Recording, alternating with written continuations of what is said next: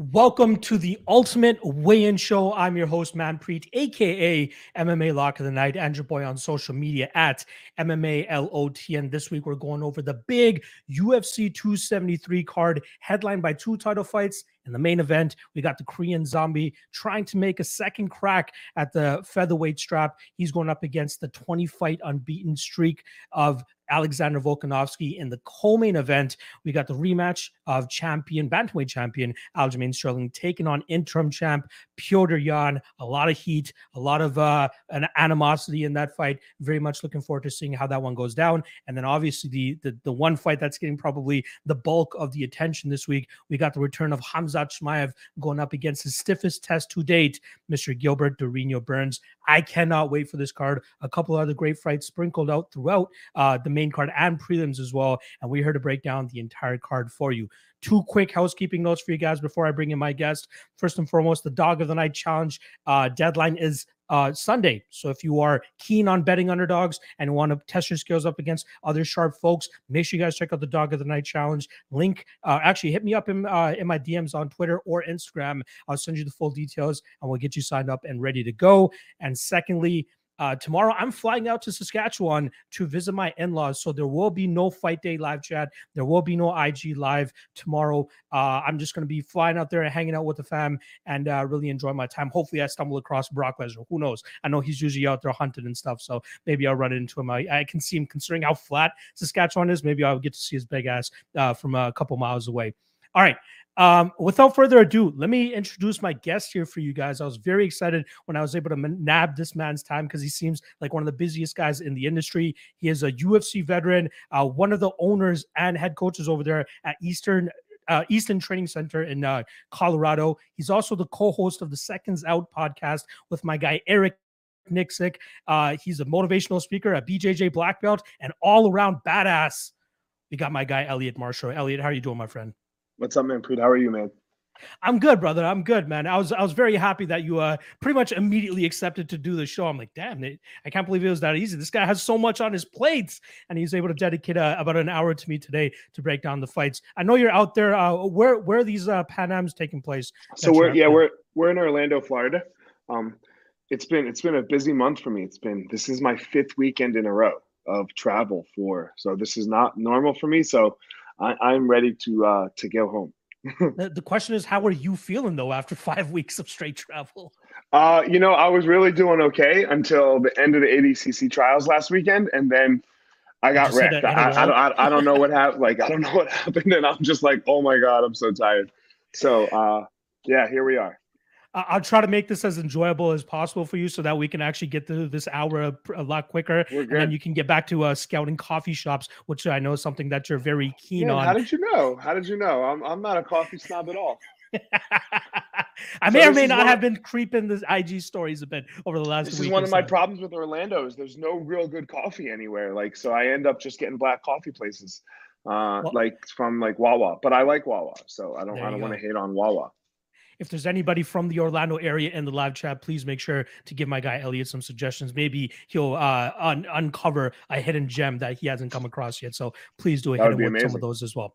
All right, uh, Elliot, we are here to break down UFC 273, a big mm-hmm. uh, card here. Obviously, two title fights, and obviously the return of Hamzat Chimaev. Uh, it, it, without even putting your analysis hat on right right now. Mm-hmm. what fight or what fighter kind of stands out to you most outside you know what? You're probably going to say hamza Chimaev. Let's let's leave Chimaev out of this. We'll get to him when yeah. we talk about that matchup. Yeah. But what what matchup or what fighter specifically sticks out to you most on this card? Um the fight the fight that sticks out the most to me is uh is Volkanovski and Korean Zombie you know? Um I, I think that's an amazing fight. I think it's a, it's a great matchup. Uh and I'm just super interested to see, you know, uh, how Volkanovski deals with uh, such length in in the zombie. You know. Perfect, perfect. All right, so let's just not waste any more time. Let's just get into the actual yeah. breakdowns. We'll start okay. off with the main event here. We got minus 800 on Alexander Volkanovski and plus 500 the return on Chan Sung Jung. The consensus here is the line is just too wide, right? We got to give yeah, Korean Zombie a little bit too much more, uh, a little bit more respect than that plus 500 line indicates. But ultimately, how do you see this fight going down? I see it Volkanovski being the winner. Um, it's just it's just not enough respect for Zombie, right? Like uh I, think he's gonna win. I think he's gonna like to to my question that I that I posed, uh Volkanovski's been short his whole life. So uh he's like this isn't like something new to him. He's not like, oh my god, I'm normally I'm normally the like you know the longer guy and now being the the shorter guy is gonna be this this grand stretch or something or, or difficulty that he's never faced before. Um, this has always been the case for him. So I think he'll deal with it well. Um, I don't think Zombie will put him away, and I and I think that's the only way Zombie could win is to put him away. Uh, and I think I think Volkanovski could could ride out the points to the end. So you know, not not ride him out. He'll he'll, he'll beat him up good. He could stop him. Um, but I see I, I see a clean sweep, 50-45 uh, for Volkanovski. I don't think Zombie's going to get around.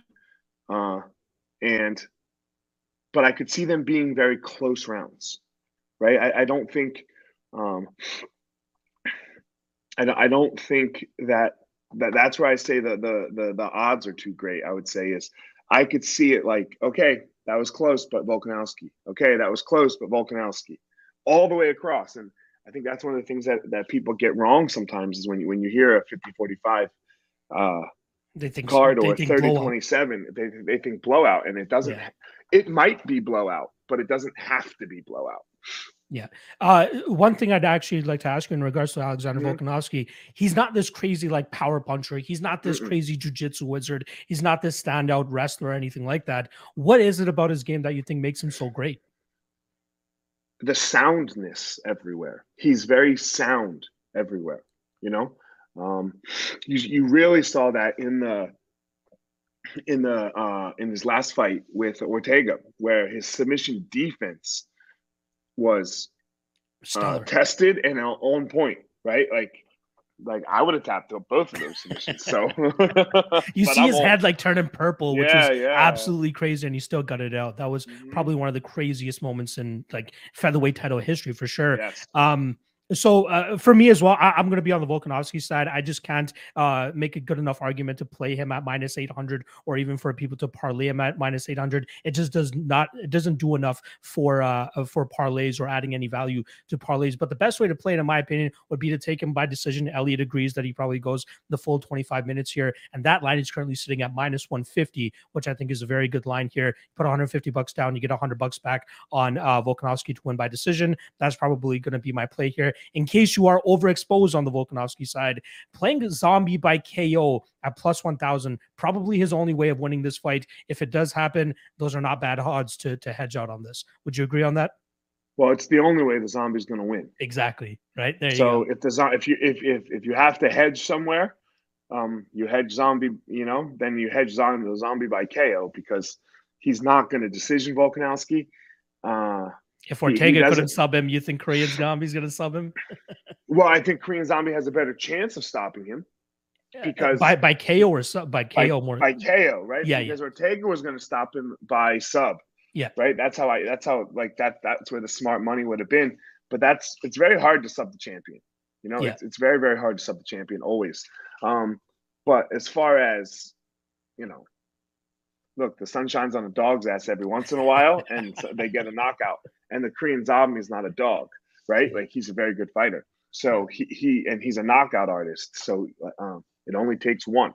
Exactly. All right, let's move on to the co-main event here, where we have the bantamweight title on the line. We got Aljamain Sterling going up against Piotr Yan. In terms of odds, minus 470 now on Piotr Yan, plus 370 return on Aljamain Sterling. Just to put into perspective, when they were first matched up against each other at UFC 259 last year, Aljamain Sterling was the minus 120 favorite. He was a slight favorite against Yan, as a lot of people thought his activity and output would be able to get the job done against Piotr Yan, who at times seems a little bit uh, low volume, but he does a very good job in terms of making his reads, letting his combinations go, and more often than not, dropping his opponents. Perfect example, his fight against Jimmy Rivera, where it looked like he was losing the first two rounds, but then he lands uh, a big shot with about 10 to 15 seconds left. And both of those first two rounds drops Jimmy J- Rivera, gets the round back in his favor. Very slim margins, but in five round fights, this guy has been nothing short of spectacular. We saw his uh, performance against Jose Aldo. That was absolutely phenomenal seeing him stop him late in that fight.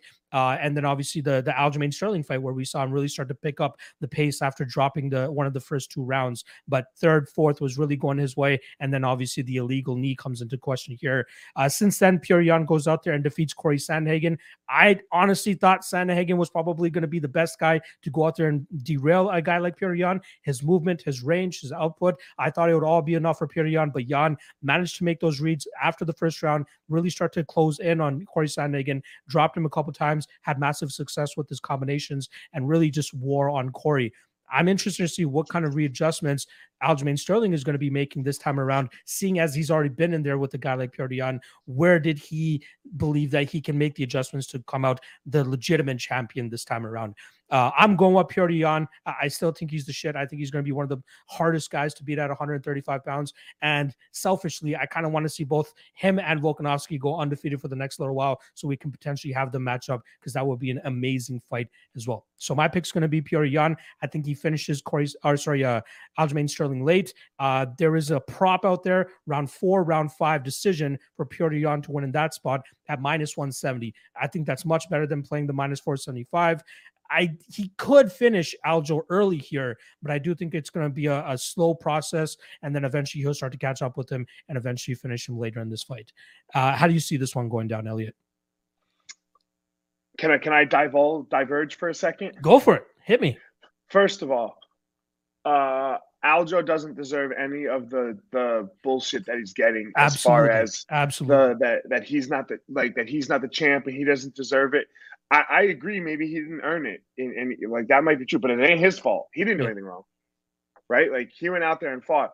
And I really want to say, and, and I said this on uh, Eric and Mine's podcast, the Seconds Out podcast, that I, I really don't like how when an illegal shot is thrown, okay, that they only ask the fighter if he's okay. I really, really, really don't like that because, of course, the fighter's going to say he's okay, and he's not okay. I think a classic case was a long, long time ago. Michael Bisping and Jorge Rivera. Remember this oh, fight? Wow, it, yeah, he was in Australia. Yep. You know, and uh, Michael Bisping threw the illegal shot, and Jorge Rivera was beating him at the time.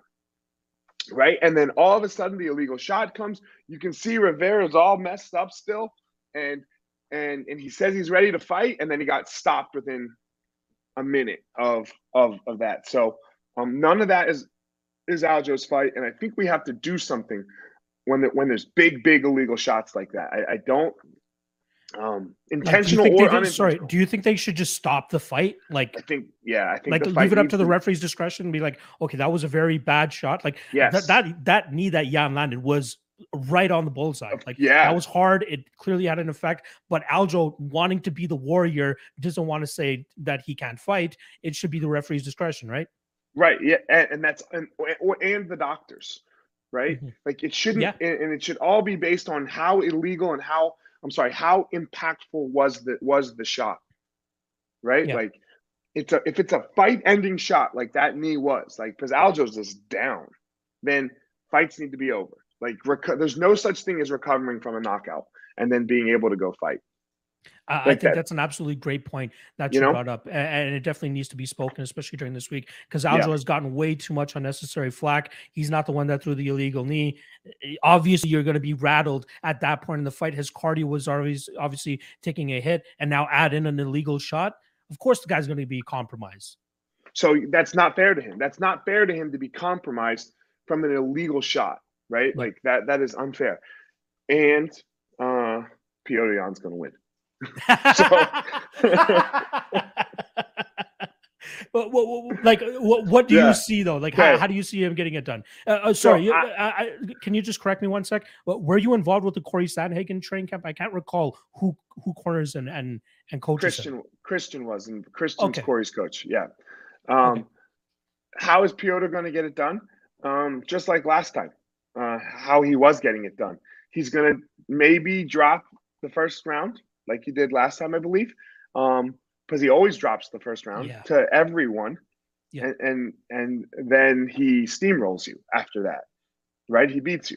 So that's how he's done it to everyone. That's I mean, uh he had a wonderful performance against Jose Aldo and it was a close first round.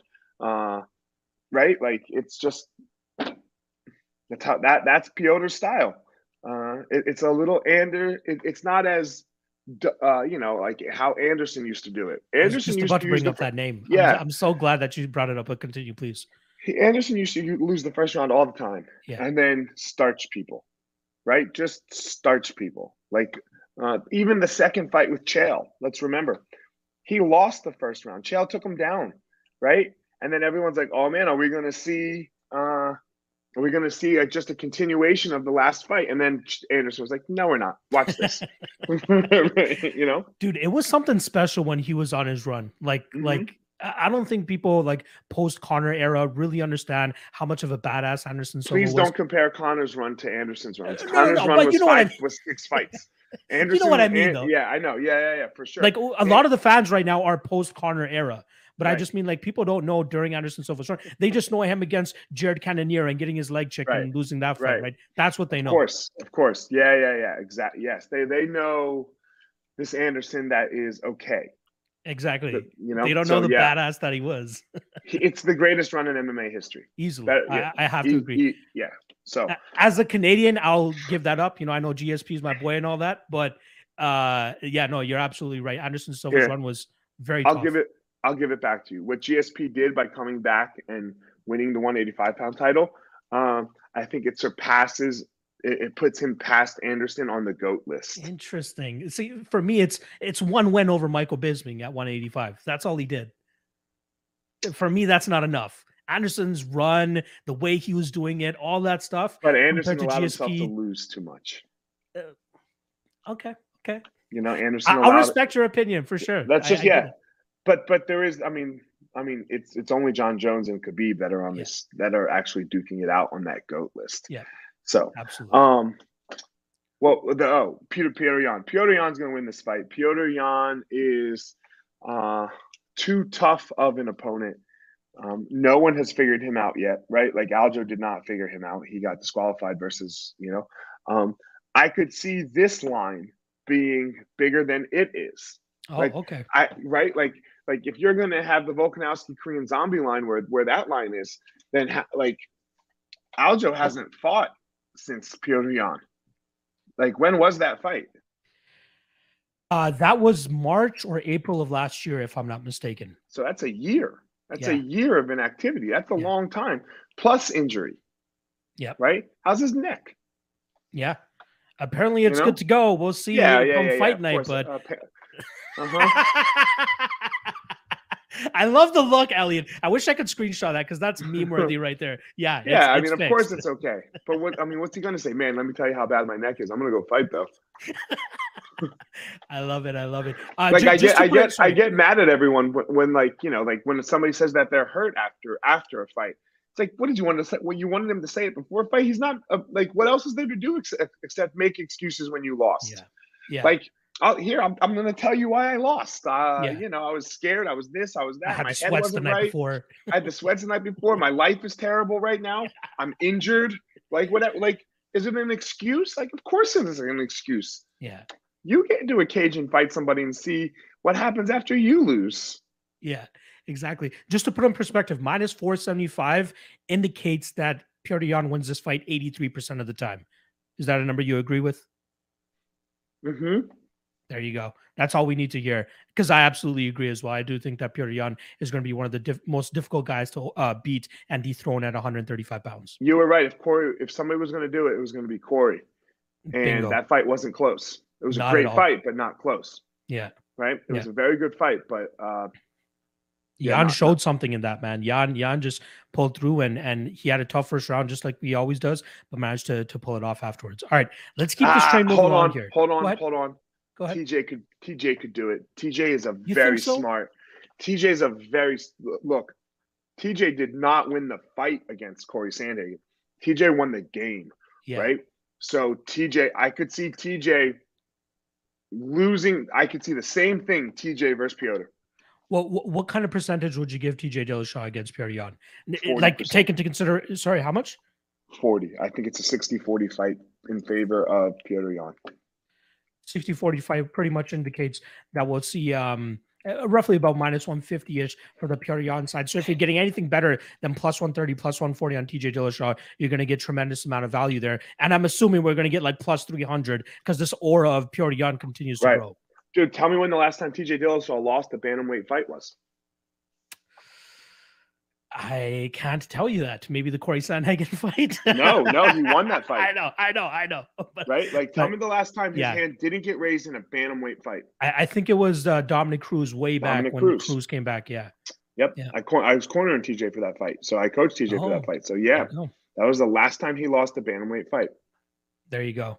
All right, let's let's keep this train moving along, Elliot, because we got a couple more fights to talk about. Sorry, and this one is yeah. the one I'm most. And no worries, I'm enjoying the banter. Obviously. Uh, next up, we got the the most talked about fight on the entire card. We got Hamzat Chimaev going up against Gilbert Burns. You want to talk about wide odds? We got wide odds here as well. Gilbert Burns is coming in as a plus 385 dog. Minus 550 is the return on Hamzat Chimaev. And again, to put that into perspective, they believe that Chimaev wins this fight 85% of the time. He's going from fighting Li Jing Liang all the way up to Gilbert Burns, who just fought for a title a couple fights ago. What are your thoughts on this kid, man? What can you remember the last time we had this much hype on a kid like this? Like that doesn't Conor. just go out there and dead dudes with the punch like Conor was doing. He goes out there and literally smashes these guys worse than what Khabib was doing back in the day. Yeah. Uh, look, we have to remember Khabib too was uh, he wasn't smashing, smashing at first, right? Yeah. He smashed it. He smashed Uh, at the end. he eased his way into it. you know but like he figured himself out which was uh which was really great and it, it made for exciting stories and it made for an exciting exit and, and everything right um but no khabib didn't come in like this khabib uh khabib had some decisions in there um Sketchy one No. against Mason Tebow. But yeah, Right. continue. you know uh yes Hamzat is the favorite i i agree with that uh I think they're not putting enough respect on Gilbert Burns' name. Okay, here honest, we go. though. This is what we're here for, Elliot. Drop it on us. look, uh, Gilbert was close to stopping the pound for pound king right now in in Usman. Um, Gilbert has beaten Woodley. Gilbert has beaten Demian Maia. Gilbert has beaten uh, and fought inside the top five of the division for the past what three years or so. Hamza is is incredibly good. Okay, incredibly good but we haven't seen the young man be tested yet. We haven't seen what happens when the young man sees a little bit of, of deep water. We don't know how he reacts. Everyone thinks you know how you react to uh, being tired in a fight, to being hurt in a fight. We think we know, but we don't know. So we have to see it, right? Like, look, I'll use Conor as the example. Okay. Everyone's like, oh, Conor, Conor, Conor, Conor. And then Nate Diaz showed up and what? Yeah. And then Wrecked what? shit. Yeah. Why? Because we've never seen Conor what? Tested. Go through adversity. Yeah. Yeah, and he and he does not do it well.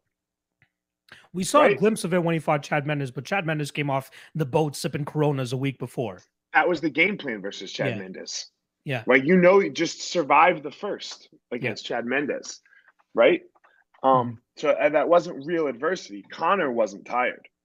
Mhm. Conor was fresh. He he almost allowed the takedown to happen versus Chad Mendes, right? So, uh, yeah, just don't get stopped or cut, you know, badly or anything like that, or um, or guillotined. So don't like you didn't see Conor even really scramble in that fight versus Chad uh, until the end. Uh, now, Hamza, we, we need to see now, and I agree that he's the favorite. I think he's going to win. Um, but to say that someone's just going to go out and starch a title contender and a title contender who really pushed the champion, right? Like, like Gilbert, Gilbert had uh, had Usman in trouble, right? And so to say that uh, some guy that has has he fought somebody inside the top ten yet? I, I don't recall if Li Jing Liang was top 10. I think he was Oh, at no, least no, top 15. No, because Le- G- Legion Young had just lost to Neil Magny. Oh, yeah. Yeah. Yeah. Yeah. Yeah. Yeah. And by a split decision, right? Or Mhm. maybe it's unanimous. I don't know. But Neil didn't stop him, right? So, and Neil's a very good fighter, you know? So One of to my favorites say- to bet on. That guy's. Yes. But continue. Yes. To say that you're going to go from fighting that caliber of fighter to then uh, does who who and I think Neil's top t- is top ten, right? Um, to to to being such a heavy favorite against uh Gilbert Burns. I mean, I mean to steal Usman's line, put some respect on his name. So, And like look, I said, the taking no credit- percentages. that's taking nothing away from any of the people I've mentioned. Neil's an amazing fighter, Yeah. great bet. Like we're talking about betting here, right? Yeah. Mostly, right? Uh, Neil's an amazing fighter. I coached him for years. Uh, I'm sure uh, Lee is an amazing fighter, right? But like, it's just it's just making it very very disrespectful to Gilbert Burns, who I think his only loss at welterweight is the champ. Yeah. So correct. right, come on, stop it. So you think he has a better than a 15% chance, is what you're saying? No, I don't think he has better than a 15% chance. but I think um, Look at my guy Elliot trying to make a case for Burns and then like not even agreeing with the No, odds. no, or hold on. Agreeing with the odds, sorry. so so well odds and percentages are tough, right? Like Yeah. because they're not they're not they're not quite the same. I think he deserves more respect. Like Yeah. if, if Burns wins, I'm not gonna be like, yo. Like when Matt Serra beat GSP, everyone was like, Yeah. yo, Yeah. right? Like uh in these when uh so yeah, I um yeah, it's not I'm not gonna be shocked. Yeah. if Burns does it. Uh, I'll tell you exactly how it's going to happen. It's going to either happen one of two ways. It's either uh, I'll give it three ways. Sorry, uh, it's either going to be a, a knockout by a one punch, okay, because Burns does have that kind of power, okay, or uh, it's going to happen late in the third because it's a three round fight. Yes, or Yeah. they make it five? Okay, it's going to happen late in the third by either uh, stoppage, uh, TKO, or he'll take his back and choke him. It, it will be one of those ways, either late, late in the fight because Hamza is exhausted, uh, or an early knockout. Now, uh, I think the odds of that are about fifteen percent. There you go. In terms of getting Gilbert Burns to win via, well, let's just say inside the distance, we're currently looking at uh, plus 650. So uh, a decent line there. Uh, you're getting him straight up at plus 385. So in case he does go out there and get the decision as well, it's probably better to just take the plus 385 than take the uh, plus 650, Mhm. like I said, on the finish there. All right. But official prediction in terms of winner, let's take odds out of this. Are you going Chimaev? Oh, huh, yeah, Chimaev. There we go. There you go. Again, there's that face again. There's that, Yeah. that fucking face. I love it. Chimaev, All right, all right. let's move on to the next fight here. And I think you have a little bit of uh, uh, history with uh, one of these fighters here, at least very familiar with them. We got Mackenzie Dern going up against Tecia Torres. Uh, in terms of odds, I believe it is still a pick 'em here. Uh, let me just confirm that right now. Uh, minus, yeah, uh, minus 120 for Mackenzie Dern, plus 100 for Tecia Torres. So very close fight. Uh, slightly odds in favor of Mackenzie Dern there. Uh, I'll give you my quick uh, synopsis of this fight, and then I'll uh, Mhm. dro- drop it on over to you. I have a bet on Tecia Torres in this spot. I think that this is a great spot for her to go out there, keep this fight on the feet, use her speed, use her uh, movement and ability to just keep uh, Mackenzie Dern in striking range and uh, pretty much just beat her up there. You know, Mackenzie showed some decent striking skills in the Virna Jandiroba fight, but Virna Jandiroba is not a striker either. So that's where you can see Mackenzie Dern really show off her striking improvements that she's been making with uh, our guy Jason Parillo. But I think Tecia Torres is just too much of a veteran. Just look at the names that she's fought time and time again. She's literally fought the best of the best in this division and has yet to be stopped. Nobody can stop this woman. She's very durable. She's very smart. She has great fight IQ, in my opinion. And I think she's going to use her speed to the best of her ability here to keep Mackenzie Dern uh, vertical. And I think from there, she could, uh, she'll likely win a fight via decision. I had this tinfoil uh, conspiracy hat theory this week that she could possibly uh, finish her via standing TKO if she just starts to let her strikes go, especially if she's been having success for the first two rounds. That currently plays out plus 600 for Tecia Torres to win via TKO, but I'd rather just take the plus money, uh, the plus 100 here, even money that you're getting on Tecia Torres. Uh, I think she's a great spot here. You know, Mackenzie needs to get this fight to the ground. Unfortunately, Mackenzie Dern is only three of 28 on takedown attempts in her UFC career. She shoots less than 10% uh, accuracy in terms of her takedowns. But there are fights where fighters, for some reason, follow her to the ground. Randa Markos, Hannah Cifers are the ones that come to mind there, where they say, you know what, I'm going to stay away from her jiu-jitsu. I'm going to struck off the takedowns. I'm going to beat her up on the feet. And then the first opportunity either of those women get with Mackenzie Dern on the ground, they fall her to the ground, and obviously Mackenzie Dern gets the submission quickly thereafter. I'd be surprised if Tecia Torres has that type of gaff, uh, and I do think she'll keep this fight standing. I think she'll have massive success striking, beating her to the punch, and uh, yeah, brutalizing Mackenzie Dern over 15 minutes. So give me some Tecia Torres. Tecia Torres by decision will be my official prediction. But like I said, a little bit of a sprinkle on that KO prop. I know it's a long shot, as Tecia Torres doesn't really finish anybody. She had that one TKO stoppage against Sam Hughes, but I believe that was an eye injury that stopped that fight. Uh, but yeah, I like Tecia Torres a lot here. And I think she's kind of being disrespected, just as she was in the Brianna Van Buren fight a couple fights ago, where she was a plus 190 dog. Thank you for the cash, Tecia, in that one. But yeah, she should go out there and uh, beat Mackenzie Dern. How do you see this one going down, Elliot? And am I off? Did you work with Tecia at all? I know she's a uh, Denver or Colorado. Yeah, she's girl. in Colorado. So um, Yeah. yeah. I see her sometimes. You know, she and Raquel come up. Um, I can't understand the the McKen. Oh God, I hate saying this because I'm a jiu-jitsu person. That's why I um, wanted to get your perspective on this specifically. Yeah. The Mackenzie Dern love is, is a little, uh, especially in this fight, it's a little odd to me because like she doesn't. She she's a jiu-jitsu person that has fallen in love with her striking, and her striking is not that great yet, right? So, um, like you said, she's she's ten percent on her takedowns. So, uh, unless, yeah, unless Tecia has a massive mistake and just follows her to the ground, uh, the fight probably won't go to the ground. So therefore, you have to say Tecia Torres. I love it. I love Like- it. It- It's pretty pretty much as simple as that, right? Now, look, Uh, if, if Mackenzie gets her down, it's going to be a wrap. You- you- If- you- If what do you think of Tecia hits Torres' the mat, you don't you don't think highly of uh, Torres' submission defense, or is Dern just that can, I, fucking can good? I just just say I think that highly of Mackenzie's? There we go. Okay, see Is that that- is that exactly. that's what- yeah. we'll, we'll go the other way, right? Like uh, we'll, we'll go the other way of saying that Mackenzie's is that amazing, um, and uh, it's interesting. Like when you look at the difference with the ladies, like what Mackenzie is able to get away with with with the ladies sometimes, um, the the guys can't get away with quite quite so much because of the power differential, right? Like Mackenzie plays the legs a lot. Um, and you see uh, what happens sometimes when the guys like there's knockouts, right? Oh, Because yeah. your head is so exposed, where the girls just don't have the power, especially at the 115 weight division, to knock the other person out. So the legs are open a little more. You know, like you you might take a couple shots, but then you, you finish the leg. So that that's what Mackenzie Dern. Mackenzie's a big leg locker, and she enters the legs a lot.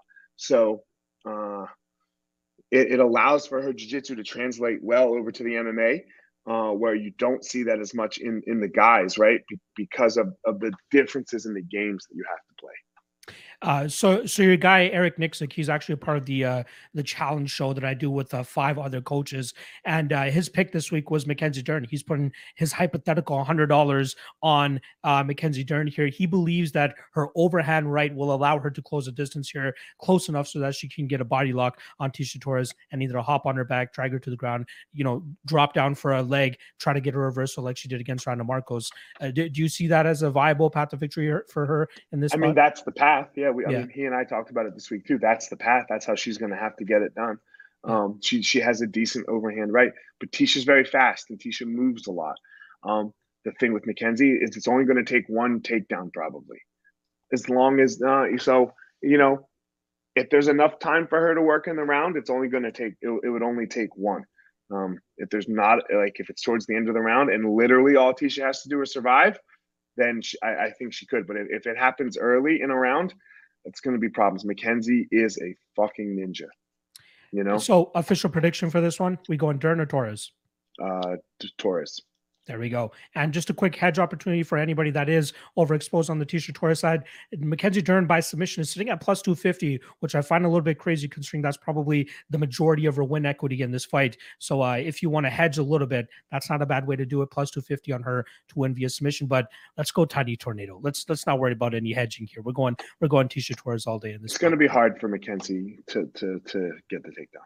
Love it. All right, let's move on to the next fight here. We got veteran Vince Pichel going up against the Greco-Roman silver medalist uh, Mark Madsen. In terms of odds, we're currently looking at minus. Uh, actually, wow, a ton of money coming in on the Mark Madsen side. Close to a pick. I'm on certain spots. You you can also get minus 120 on Vince Pichel at certain spots, but he is the slight favorite here. The veteran Vince Pichel continues to go out there and just deliver on just amazing performances. Last time around, I was actually uh, live for him to go out there when he fought uh, Austin Hubbard. Great fight from both guys there. Vince Pichel just pulls it out a little bit more at the end of it, gets the decision. Uh, on the flip side for Mark Madsen, he fought the same night against Clay Guida, and we saw a very unorthodox approach from him there as he didn't go for any takedowns. He actually shot one takedown, but didn't land it. But for the majority of that, he wanted to go out there, test his striking, and knew if he tried getting into a scrambling battle with Clay Guida, more than likely he's going to start to fall behind and we'll see his gas tank pay for it, just as it did in the Austin Hubbard fight. Austin Hubbard nearly got him out of there in that third round as Mark Madsen was working very hard to keep him down in the first two rounds, and his gas tank really uh, was compromised due to that. If he goes out there and tries to strike, strike with Vince Pichel for 15 minutes, I don't think that's a good idea. I think he still has some holes in his striking game that he needs to shore up, and I don't think he'll get away with striking with him for 15 minutes. So he's going to be forced to shoot a couple takedowns here. Vince Pichel uh, faced a very similar, well, not a similar wrestler, but a very high level wrestler in Gregor Gillespie uh, a couple fights ago. And he, you know, made Gregor very much work for those takedowns. He did eventually get submitted in the second round there, but I do think that Gregor has a much better jiu-jitsu game than what Mark Madsen brings to the table. So even if Madsen gets him to the ground here, I think Pichel will be safe. He'll eventually be able to find his way back to his feet and really make Madsen work. I like uh, Vince Pichel late in this fight. You know, I think if it was Pichel in that third round instead of Austin Hubbard, I think Pichel probably could have gotten the finish. But uh, taking him straight, or even one of the props that are out there for Vince Pichel to win in round three or decision is plus 130. I think that's a great spot. Taking him to win straight up in round three is plus 1400. Give me some of that. But I do like Vince Pichel here. I think he deals with the early wrestling onslaught, comes on late, and finds the finish late in this fight. Uh, how familiar are with are you with these guys? And then obviously I disagree with you. Okay, hit me. this is what I'm here. This is what I watch here for. I think I think uh, I think uh, Madsen made a good choice in going with Henry Cejudo, right? Because he's mm-hmm. in Phoenix now, correct? And I think that's really going to have you're you're going to see a different uh, a different game, I believe, because he's he's going to take him down, and I think he's going to have the conditioning um, in this fight to deal with uh, how the Austin Hubbard fight was years ago right? It was it was his first fight in the UFC. It was his second uh, fight in the UFC, I believe. Second, okay. Yeah, um, and uh, I think it was, it was, only two fights ago for him. It wasn't that long ago. It was took a big uh, layoff. Uh, actually, yeah, you are correct. So March of 2020 is when the Austin Hubbard fight was, and then don't he took to a year and a half off, me, and then had the Clay don't, fight. Don't try to bring that smoke at me. Trying to fact check you here, Elliot. I only knew because it's because I was with Elevation at the time, right? So yeah, yeah. Um, uh, so I think you're going to see big improvement as far as I think he's going to get Vince Pichel down. And I think he's going to get Vince Pichel down over and over and over again, or as much as he needs to. And I think he will not be stopping Vince, but he will be controlling Vince and and winning this fight via decision 30-27 in a wow. boring in a boring uh fashion.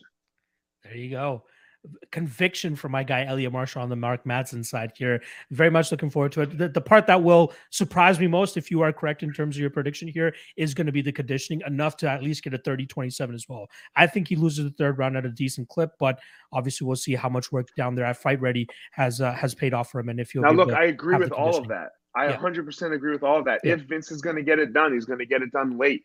Um, yeah if Madsen's going to lose a lose a round, it's going to be the end of the second through the third. You know, like that is all very true.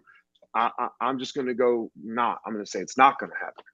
All right, there we go. All right, let's keep this train moving along. That was the the main card. Let's get into some of the prelims here as well and get some quick thoughts from my guy Elliot. Um, First off, uh, headlining the prelims, we have the Irish sensation Ian Garry taking on Darian Weeks. In terms of odds, heavy chalk, as you would expect on the hype train Ian Garry, He's coming in at minus 365, plus 290 the return on Darian Weeks. Now, uh, Ian Garry, I think his hype kind of over oh, just over exaggerates how good the kid actually is. I think he's great. He's doing great work down there at Sanford MMA. I believe this is going to be his uh, second training camp down there with Henry Hooft and the guys. Uh, the guy's long, the guy's rangy, has some good striking, has some good chokes on his record as well. Uh, Darian Weeks, on the other hand, seems to be mainly a power puncher. He came into the UFC on short notice against Bryan Barberena, and he got put through the ringer with uh, Bryan. It was a close fight, although the veterancy from Bryan Barberena obviously paid off that night. He was able to take home a decision victory. If Weeks is going to win this fight, I think he has to use his wrestling background to get Ian Garry to the ground and kind of grind him out.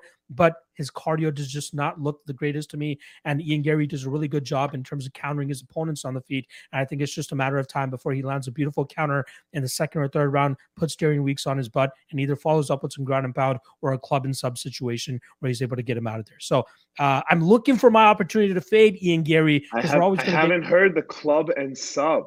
You haven't Never heard that heard term that before? term before. Come okay, on. okay, club and sub. I, th- I thought that was like I thought that was the the norm Bro, in the I'm MMA old, world. Man. I'm old.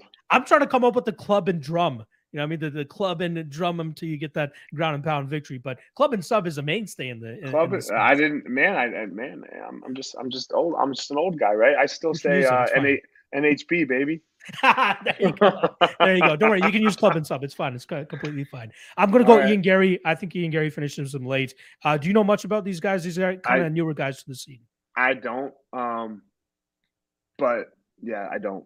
There you uh, go. That, that's fine. He's, it's, yeah, he's Garry looks like he's very long, so that's yeah. going to be an advantage. Um, he's undefeated and he trains with Henry. Uh, like if if I had, I mean, if you're gonna if you're gonna make me just like look at stats and and yeah, I'm gonna I'm gonna go with Garry too there. There we go. All right, let's move on to the next fight here. As we got uh, Aspen Ladd taking on Raquel Pennington. Uh, in terms of odds, we got Raquel Pennington as the the favorite here. Uh, she's coming in at uh, minus 180 plus 155 the return on Aspen Ladd. Obviously, all eyes were on Aspen Ladd this morning as she was the one that usually struggles with the weight cutting and uh, making it to the scale. Luckily, she makes 136 pounds, looks decent while doing so as well. And then Raquel Pennington taking this fight on two weeks' notice, she makes the weight like a professional, but seems a little shaky on the scales for at least for my liking. Um, I'm kind of surprised that the line is this wide. You know, I mean, this is the first time that Aspen Ladd is an underdog in her entire UFC career, and she's gone up against girls like uh, Germaine de Randamie, Yana Kunitskaya, Tonya Evinger, even uh, the the last one that she fought, Norma Dumont. She was a slight favorite there. But I think there's a lot of recency bias going on here, as she pretty much looked like she was stuck in the mud last time around against Norma Dumont. A full five rounds, and she just could not get anything going. Anytime she tried to close the distance, Norma Dumont was popping her with a shot, and that kind of that stifled her forward movement. But I do think that we'll see uh, return to form here for Aspen Ladd, as she should be able to secure some takedowns. Uh, the longer that this fight goes, I do think she'll do some good work from on top. Uh, Rocky, very difficult to put away, but I do think that Aspen Ladd will have a ton of control time from on top and win this fight via decision. Uh, Rocky, again, it, it, it's not a good look in my opinion that she's coming in on two weeks' notice against a grinder like Aspen Ladd. She's going to be, she's going to need to be hundred percent prepared and ready for a girl like Aspen, and I just don't think she will be. Rocky's one of my favorite fighters in terms of betting on because she's always around this range, but I just don't think that this is the fight to go out there and place that chalk on her. I'm going Aspen Ladd. I have a bet on her at plus 155, uh, and I'm going to take her by decision. How do you see this one going down, Elliot? I think uh, I'm gonna get. I'm gonna bet that Aspen Ladd is still shook. So, okay. yeah, uh, there was too much uh, emotional damage around her last fight is what I, is what my bet will be. And fighting is an emotional thing, mainly. Okay, um, so I'm going to say that's going to take some recovery time. Uh, you know, all the drama around her coach hitting her wasn't him hitting her or something or screaming at her in the middle of the rounds. Yeah. Um, uh, that excuse me, that's just a toll. That's just a you know, uh, I'm I'm going with Rocky by decision. For just just just to, to state it out there, I, I do believe she has made some coaching changes. I'm not 100 percent sure if Jim West, who is the coach that was doing all this stuff, I'm not sure if he's still going to be in her corner. I believe they are a couple, if I'm not mistaken, as well. Mm-hmm. So I got I'm, I'm interested to see if he's actually. Oh God! So if they're a couple, it's even worse. It's even worse, right? Uh, Eric and I talked about this, yeah. and no, take nothing away from John Wood. Absolutely nothing, right? But how you're the head coach of your wife too? Oh my lord! Uh, yeah. we, can we curse on this show? Go for it. Fuck my life, bro. Wow. Fuck my life to be my wife's head coach. Yeah. Oh, That's got to be a pain. Yeah, like that's got to Ugh. be like trying to draw the line in between the wife and fighter, right? well, I have to make my fighters not like me sometimes. Yeah, true. You know, you have to not like me. And then you have to like go home and be like, well, you know what, fuck Elliot, you know, a lot of these fucking dudes, me, they practice, you you know, like, okay, great, come back tomorrow. I'll see you tomorrow. You know, Yeah. we'll separate. I'm only with you for an hour, Yeah. but we got to go home, and I got to like be like, yo, baby, how was work? When I know how work was, you know, man, baby, my feet are tired. Do you mind getting me a cup of water since you're up there? You know, you're right by the stove, you're right by the refrigerator, and I'm sitting over here. Ugh. Man, if if if if if it were my coach, sometimes I'd be like, no, get your own fucking water, you know? like and, and just walk away. Like that would suck, man. well, hopefully Aspen Ladd's not living with her coach compared to what John Wood and uh, Joanne Calderwood. Well, you just said he was her wife. West was her wife, uh, you know? Uh, the- I think they're they're like boyfriend girlfriend. I believe. I don't think they're married. Okay, so but Yeah. but now but then to not be the coach. Yeah. Like so I was and I wasn't. So what's home like? Yeah. So now I'm not your coach. So what's home, you know, and I'm not in your corner anymore. So what's it like at home? Yeah. Like what's your so that affects how you fight. Mhm. That Now, affects how you actually, on the on the flip side here, with, with Rocky and Torres obviously being a thing, how Mhm. do you think that affects her fighting on the same card as as uh, Tisha? I don't know, man. I don't know. I have I have no clue. You know, I, Yeah. I I have no clue. Uh, uh, yeah. I, I, All right, well, I- we'll- just I- move I on then. know, That's like, fine. I, I don't I don't know what what what uh, Yeah. two females in a relationship is like. Like, Yeah, what is the true. dynamic of that? I've never been in one. I've never closely experienced one. Right. Yeah. So, like, what that does. Uh, is that my internet? Oh no. Shaking up a little bit, but I still see you. Where are you at, Elliot? Think we're losing Elliot. We had like 15 more minutes. If you can hear me, Elliot, you should hop out. Oh, there we go. Oh, there we go. got you okay. back. Yeah. Phew. I don't know what happened. Sorry. Um, No worries. So yeah, like I don't, I, I can't, uh, I, I, I can only say from the male female perspective Yeah. of what that, uh, you know, what that would would be, what would seem like for me. Not that look, please, there's nothing wrong with it. Please, I like, I like both Rock and Tisha. They're great Yeah. girls. I we train with them, but I, I don't know. I don't even, I don't know if they live together now. So I, I Mhm. don't know. Uh, I, I couldn't tell you but that's it. And again, let, let's go back. That's your spouse. You're both fighting, not coaching each other versus uh, do what I say because I'm your coach. So that that's that's a way different dynamic in multiple multiple ways than it is uh, uh, coach versus fighter relationship. Love it. Love it. All right. Uh, in terms of an official prediction, safe to say you're going Rock. with Rocky. All right, there we go. Mhm. All right, let's move on to the next fight here. We got Mickey Gall taking on Mike Malott, who's making his UFC debut. Uh, in terms of odds, we got Malott as the favorite. Uh, he's coming in at minus 200. The return on Mickey Gall plus 170. Now, the, the Mickey Gall experiment, well, I don't even know if it's an experiment. I, I just think it's he's he's on the shit end of, the stick in terms of the situation he was put in, which was coming into the UFC to fight CM Punk. Then he has to grow up in the UFC and take on other guys and just have veteran lessons left and right. Yeah, he's going to go out there and beat Sage Northcutt. Uh, yeah, he's going to go out there and beat George Sullivan, who seemed to be on the back end of his career. Yeah, he's going to go out there and beat Salim Touahri.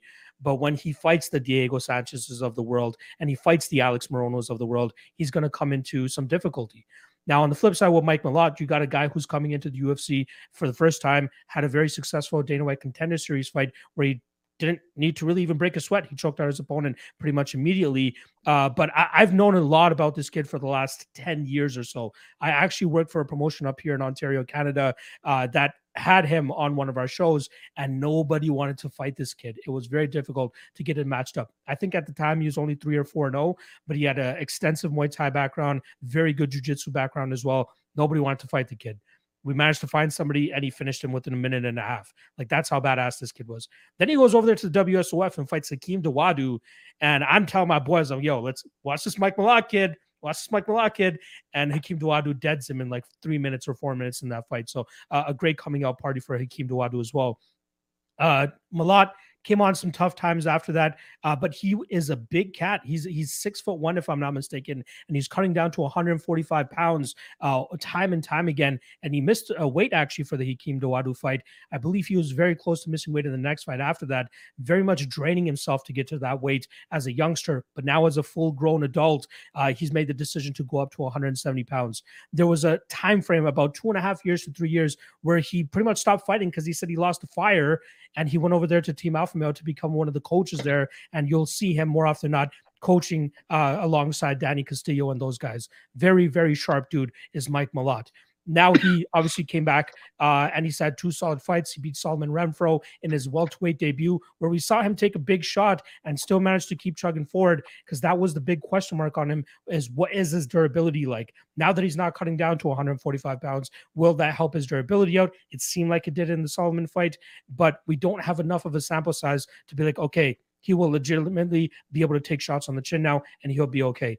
Mickey Gall, not a crazy power puncher, but he is willing to bite down on the mouthpiece, come forward and throw big shots. That is a slight concern, which is why I'm not rushing to the betting window to play Mike Malott at minus 200. But if Malott and his durability show up this weekend, tomorrow night, he runs through Mickey Gall, in my opinion. I, I don't think it will even be close. I think Mike Malott is the shit. He is absolutely phenomenal. Great fighter. Give me Mike Malott, Mike Malott by finish. But uh, my minus 200, I'll set off that for right now. Let's just see what he has, and let's see him actually take some shots on the chin and see how he uh, reacts. Uh, Elliot, you know much about these guys. What what would your assessment be?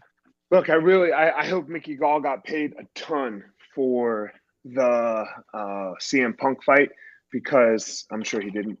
Uh, Dude, I think he's on like a 50 and 50 contract. Like I think he's now. getting paid. Like yeah, Still, now maybe, but, but for a guy that's three like- and three in his last six fights, right? right, like, but sure. It, so, but that's not getting paid, bro. Uh, well, what- in what's he- comparison to everything else, Elliot, let's, yeah, but what's be he, what's what's he going to do after his fighting career is over when he doesn't have millions of dollars? Maybe open up a jiu-jitsu gym. Who knows, Elliot? Yeah. Uh-huh. Uh, it's look that like getting paid and getting paid and getting paid is different, right? Like so. Yeah. Uh, so yeah, just just because I, I would love to touch on what you said in the beginning for a second, if, if I could, Go like for it. this idea of growing up in the UFC, it's hard. Yeah. You know, um, I came into the UFC with five fights, and I just wasn't good at fighting. Like, uh, I was good at fighting, right? Like in the gym and right, but the the day of thing is hard, and you have to learn how to do that. And to learn how to do that in the UFC, you're uh, it, you go like this, you know, up and down. And uh, do you know what the best performance enhancing drug is? Confidence? Know. Confidence. That's right. Wow. Confidence. You're 100% correct. I'll take confidence over any steroid any day. Um, so it messes with your confidence. It, how can it not? Right. So, uh, yeah, it's very hard for me to ever bet on me on, on Mickey Gall be, because of that fact. You know, he's learning how to fight in the UFC, and every time they give him a little test, then he Falls fails short. it. Right? Yeah, Yeah. he falls short. And look, to fault of his own, yeah, of course, like you're the one doing it. But to no fault of his own, he, I mean, and he had to say yes to the CM Punk fight. How do you not say yes? Who wouldn't say yes, It's right? Like easy at that position, That- yeah, that one's easy money. yeah. And you make a little bit of a name of, for yourself right off Right. the bat. Right. You fought CM Punk. You know, I mean, like I, I would ask to then get cut and then go learn how to fight. Yeah, yeah. Right. You know, like it with a with a hey, I'll I'll be back on it. Yeah. You know, but yeah, fighting UFC fighters. whew. For sure. Uh, in terms So of yeah, uh, I'm going Mike Milan. yeah, but minus two hundred. Yeah. Perfect. Too much. Love it. I love it. I'd leave this fight alone. Yeah. All right, let's move on to the next fight here. Very interested to hear your thoughts on this one. We got uh, old man Alexei Oleinik taking on Jared Vanderaa. In terms of odds, we currently have Alexei Oleinik and Jared Vanderaa at a pick 'em. Actually, minus 110 on both sides. Flip a coin. That's pretty much what they're saying for you to do here. Uh, what are your thoughts here? I know you're a jiu-jitsu guy. Uh, you, you got to love Alexei Oleinik, right? I have no clue who this other guy is. I've never heard of him. um, isn't Oleinik still ranked? I believe so. Um, let me just pull it up here real quick. Uh, uh, well, yeah, I believe he's number 15, if I'm not mistaken. I think he's right at the end of it. So look, I mean, Eric and I talked about this. Uh, heavyweights need to step their, their game up. You know, Mhm. just in general, I would say. Uh, Eric and I, you know, like the state of the head, the current heavyweight division, um, the top five, six, uh, uh, you know, like those guys, I don't want anything to do with them, right? Uh, but once you get outside of that, it's, uh, you know, where, wherever, where do they have Tom Aspinall right now? Uh, he's actually number six. Okay, and then who's number seven? Uh, Volkov, who he just beat. Okay, so outside of seven, you know, it, it, it, I mean, there's a massive drop off. Yeah, Tom Aspinall only went up to six after that fucking destruction of Volkov. That was very impressive. That was I was pretty big on Volkov that night. I didn't think Who's- that Aspinall would get him down easily. Uh, number- five? Number five is Lewis. Number four is Blades. Three Tuivasa, two Steve Stipe. Yeah, yeah, yeah. I got I got up Yeah. after that. Wow. Wow. They got Derek still up there, huh? At five. Um, I guess so. I guess I could see it. But outside of whew, where yeah, like are know, it- strikers number eight, who was supposed to compete on this card against Marcin Tybura, but that fight actually just fell out like literally right before we hopped on here. So oh really? What fight happened? less. Yeah. Uh illness for Marcin Tybura, not 100 percent Mm. sure why, but uh yeah, he's just out. He made the weight this Yeah. morning, but they they ruled him out. Oh, you know, I mean, I don't know. I, I couldn't tell you. Olmec's gonna try to get the guy down. Yeah, simple as that. Uh, ju- just to give some insight in terms of what you're getting with Jared Vanderaa, he he's a big dude at this weight class. Uh, he moves the cage very well. He lost to Andrei Arlovsky in his last fight, uh, but I thought you know he, was just one two strikes away from really pulling that fight out himself. Uh, he he did very good work uh, with his footwork and his movement, getting Andrei Arlovsky up against the cage and having him in those positions, but he just failed to pull the trigger in certain spots, and he allowed uh, Arlovsky to do that blitzing thing that Arlovsky does to just break out back into the center of the cage. And then it was just seconds later, Vanderaa was able to corral him again up against the cage, but just would not pull the trigger. When Vander is on, he's able to go out there and have a performance like he did against Justin Tafa, which is a volume-based striking decision. He likes to go out there. He doesn't throw big power in his shots, but he likes to go out there and just throw a ton of strikes, combinations, very active with his leg kicks. I love what I see from the cat. If I'm not mistaken, he's out of uh, Dan Henderson's training camp over there in Temecula. But uh, solid fighter if he can keep this fight vertical, which I think he does. You know, Oleinik, great jiu-jitsu guy. Wrestling eh, leaves a little bit to be desired. I think Vanderaa will do a good enough job in terms of keeping this upright and uh, just touching him up. I know a lot of people are expecting this fight to fight uh, finish inside the distance, but I see it going similar to the Serghei Spivac fight for Alexei Oleinik, where Oleinik's going to be trying to get this fight to the ground. Vanderaa will shuck him off and just touch him up from the outside, not overextending too much in hopes of not getting taken down by Oleinik on a counter or anything like that. So give me Vanderaa. Vanderaa by decision, I believe, is also sitting around plus 500. So if you guys like that, I think that's worth a little bit of a sprinkle. Uh, but yeah, I'm going to go Vanderaa for my prediction. I'm not even going to ask Elliot. I'm going to say Elliot's going to go with the BJJ black belt here and go with Alexei Oleinik. Just Sure, just for the hell of it. You, if it's a pick 'em, you go one way, I'll go the other. There we Let's go. do it. There we go. All right, couple fights left here, and then I'll let my guy uh, uh, Elliot go. We got three fights left. Next one, we got Anthony Hernandez going up against uh, short notice debutant Josh Fremd. In terms of odds, we got minus 190 on Fluffy Hernandez, plus 165 the return on Josh Fremd.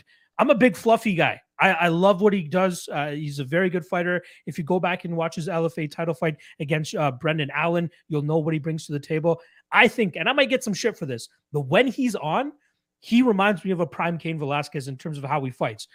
All Stop pressure. it. Hey, hey, Elliot, Elliot, listen to me first. Listen to me first. Stop. I I'm the I biggest Cain Velasquez fight, fan. But come on, man. I am the biggest Cain Come Velasquez on, fan. man. But I'm saying stylistically. Cain. Free, stylistically. first of well, all, free okay. Cain. no, no, no, no. him, Yeah, free and Cain. second exactly. of all, second of all, Hey. come on, man. Don't compare someone Hey. that's on a prelim undercard No, no, no, to, no, the- no, no, no, to maybe one of the greatest heavyweights Hey. of all time. Okay, tell me this. What what was Cain Velasquez's game? What did he do good? What was what made him great? Yeah, sure, sure, sure. He was he had amazing output. He had Yep. good power. He had amazing wrestling. Yep. Okay. He had great cardio. Yep. Um, he had he, That is Fluffy Hernandez, but a poor man's version. but, uh, But a but- poor but- man's version. But but that's not fair to Cain, man. Come on. Of course not. No, I'm not trying to version Cain, somebody bro. else. It's Cain Velasquez, dog. I was in Anaheim, California the night he knocked out uh, Brock Lesnar because I'm that big the of a fan of second greatest I love this heavyweight of all time right now. No, I, I agree. I agree. I'm just saying when Anthony Hernandez is on, he s- somewhat looks like the stylistic equivalent of Cain Velasquez. All right, brushes you with next. punches, crashes, crashes the pocket with combinations, great boxing, and relentless takedowns and pressure. That's his game. And I think I do agree. I agree, but he had, but he hasn't done it to Nogueira. He didn't beat Brock Yeah, Lesnar. of course. He didn't, right? He didn't. You know, he who? I mean, he didn't beat Dos Santos twice the way he beat Dos Santos, right? Oh, Uh, we, we God. we can't do it yet, man. We can't do it. I'm not know, saying he has the can't do it. potential of Cain Velasquez. I'm saying Yeah, he tries to don't put them emulate it. Same, don't put them in the same state, man. Not even the same country. Come on, it's Cain Velasquez, homie. Cain Velasquez is my dude, my probably my number two favorite fighter behind Shogun. But I love, I love Cain Velasquez. Everything he brings to the table. I would say this about Fluffy though. He has some questions about his durability. He's been finished twice inside the UFC. Once by Markus Perez, where he got hurt to the body and then got D'Arce choked after that. And then Kevin Holland charged him in 40 seconds. Again, it seems like a guy that has some issues in terms of taking damage to the body, similar to what Matt Brown was going through for several fights uh, several years ago as well. Uh, you know, you touch the guy to the body, it seems like he has I don't know what it is, fragility, whatever it is. Maybe he had a bad weight cut and his, his body's just not feeling the greatest. But I like Fluffy here. As long as he doesn't get knocked out, I think he can go out there and finish Fremd himself. I do like the fight doesn't go to decision here, which is roughly around minus 300. You can parlay that with something else, but I think one way or another, one of these guys is going to get the finish. Fremd is, is more so of a striker, good punches, good power, but I think that uh, Hernandez will be able to pressure him, get him to the ground, pummel him into the ground, and eventually find a submission himself. I'm going the other way just because you called the guy. the guy Are, are- sorry, are you familiar with Frem though? I believe he's a Not, not even guy. a clue who he is. But you compared Fluffy to Cain Velasquez. So no, I got to go the other way just to prove you I wrong. can't wait to get the shit in the comment section after this one. I love you, Elliot. I appreciate it. I appreciate it. All right, two fights left. We'll, we'll just run through these. Um, I'd be surprised if you know who either of these fighters are. First up, we got Piera Rodriguez going up against Kay Hansen. In terms of odds, we got minus 130 on uh, Rodriguez, plus 110 the return on Kay Hansen. Kay Hansen missed weight this morning by two and a half pounds. Very unfortunate. This was her going back down to straw weight. Uh, the UFC was kind of forcing her to go to flyweight last time around. She came up short because she was just too small for that weight class, in my opinion. She's one of those in betweeners where she would benefit from a 120 pound division, but she misses weight here against uh, Rodriguez. I think Piera will kind of touch her up on the feet. She's a vicious striker. Uh, if her grappling has improved compared to what we've been seeing on the re- regional scene, she should be able to keep this fight standing and really touch up Hansen. And earlier in the week, I was picking Hansen, but I'm not a big fan of what I saw from the skills or on the skills this morning. And I, I thought it was a coin flip fight to begin with. I am going to slightly lean to the Rodriguez side a little bit more here. I think she touches her up, wins this fight via decision. Are you familiar with any of these women, Elliot? No, I mean I know Kay Hansen. Uh, Yeah. I think I think she followed me on Instagram, so I followed her back. There you go. so he's going with Kay Hansen, Mr. Elliot. No, Larson. no, I'm not. I'm not. No. Mm-mm. not at all. Mm-mm. Okay. Don't, Yeah, don't like no. what you see on Instagram. Is that what you're saying? Uh, you know, the girls talk a little bit, and uh, Oh, and with the with the the the missing of the weight by that much, yeah. um, yeah, I'm gonna say no. there we go.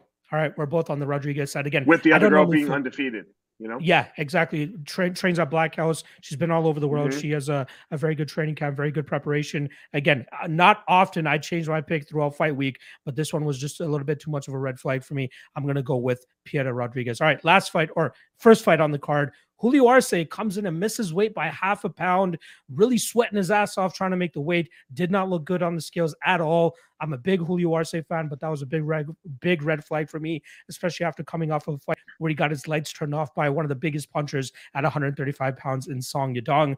Julio Arce, great Muay Thai fighter, reps the Tiger Schulmann crew over there in New York. But uh, I think this Daniel Santos kid, he's fun, man. You watch his regional tape, a lot of spinning stuff, a lot of flying stuff.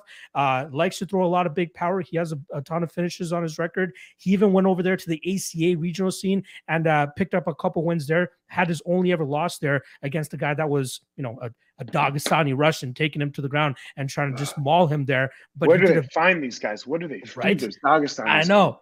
Uh, but yeah, Santos made a good account of himself in that fight, even in an L. But I do think, he, especially with the weight uh, gaff this morning from Julio Arce. I'm liking the Daniel Santos side. I took a shot on him to win by KO at plus 500. I think he lands a knockout blow here against Julio Arce.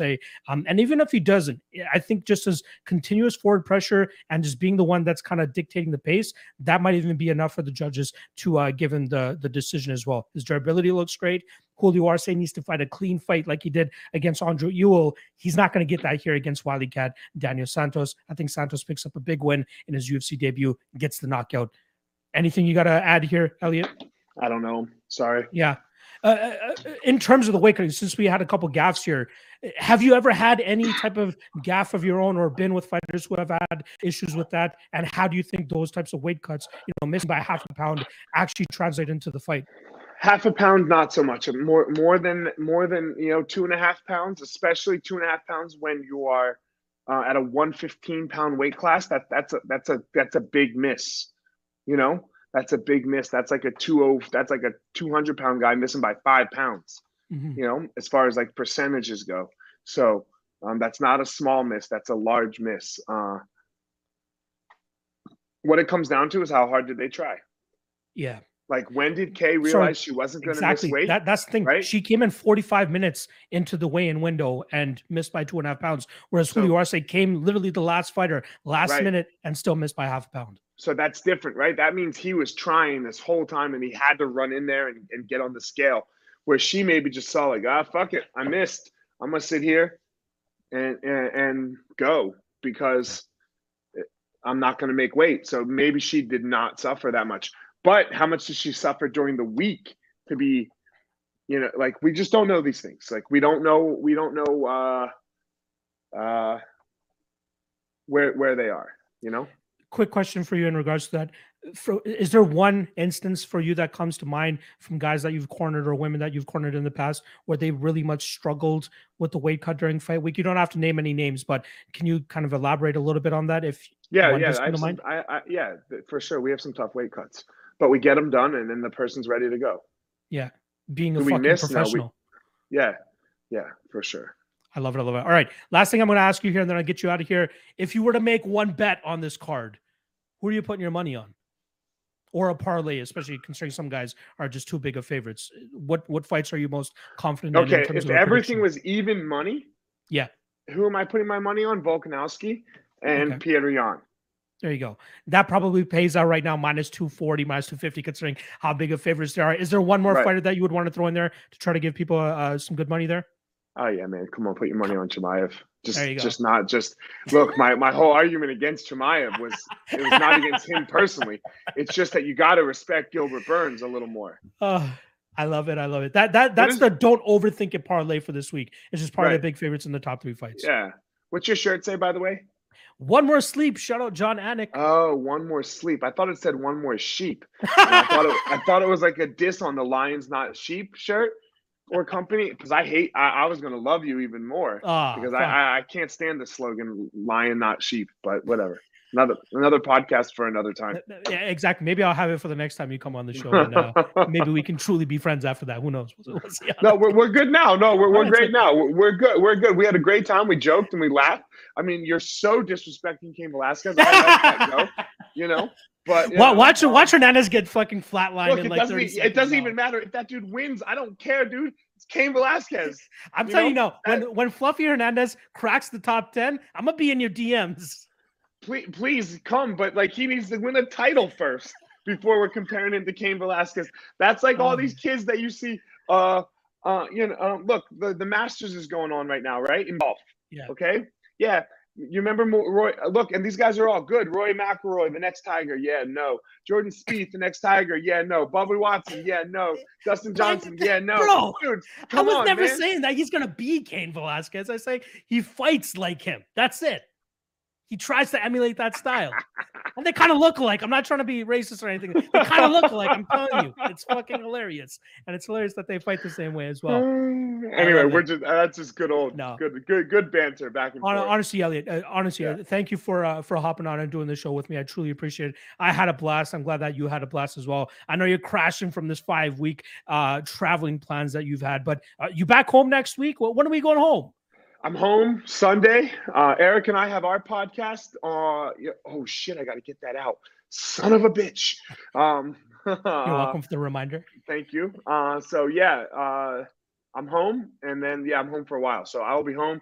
Uh, you can catch me anytime on. Uh, can I give a little shout out to my stuff? Go, go okay? for it. Go for it. Go for it. Look, the Seconds Out podcast. If you're into MMA, uh, me, Eric Nicksick, and then I also have my other podcast called The Gospel of Fire.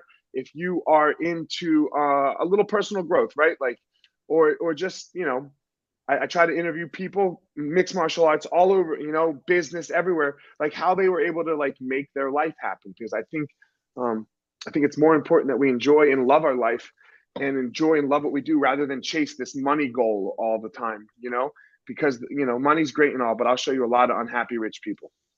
No, for sure. And, and I'm glad that you're saying this on a podcast where we're talking about gambling, money, and betting. Because you're right. There's more to it than just placing wages and stuff. That you, you want to still have the rest of your life all together.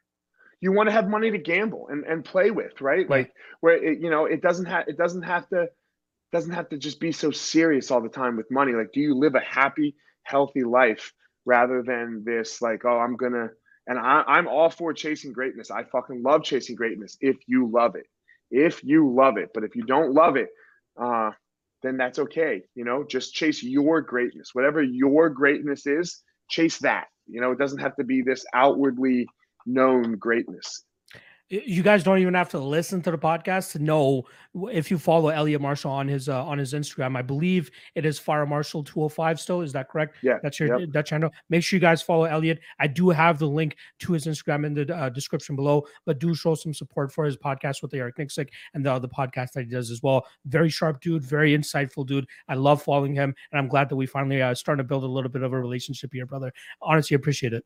Thank you very much, Manpreet. I really enjoyed coming on. Um, have, I'll come back anytime. Hell yeah, brother. All right. Uh, on behalf of myself and Elliot, appreciate everybody that tuned in to watch, whether it's live or on the replay. Make sure you guys hit that like and subscribe on the way out. And again, make sure you guys follow Elliot on Instagram at Fire Marshall with two L's, 205. Make sure you guys go follow him and show him I'm some not love 205 anymore. Don't There- make fun of me for being fat. what is it? Do you want to change it to Elliot Marshall? I can't. They don't let what? me change it, man. They don't let me change it. I What, what number would you changing change it to? No, we just call Elliot Marshall, bro. We don't need to put a number on there anymore. What are, come on, what you doing to me, homie? I make fun of you for Cain Velasquez. You want to call me fat kid? Bro, trust me, I, I got some COVID weight on me that I need to shed as well. So I should be the last one talking about uh, not being 205 anymore. But uh, awesome. All right. Uh, right, that's too much. Appreciate you guys. Love you guys. Uh, good luck on your best tomorrow. And I can't wait to have Elliot back on the show in a couple months. Uh, enjoy your time down there in Orlando, Elliot, and we'll see you next time. Thanks.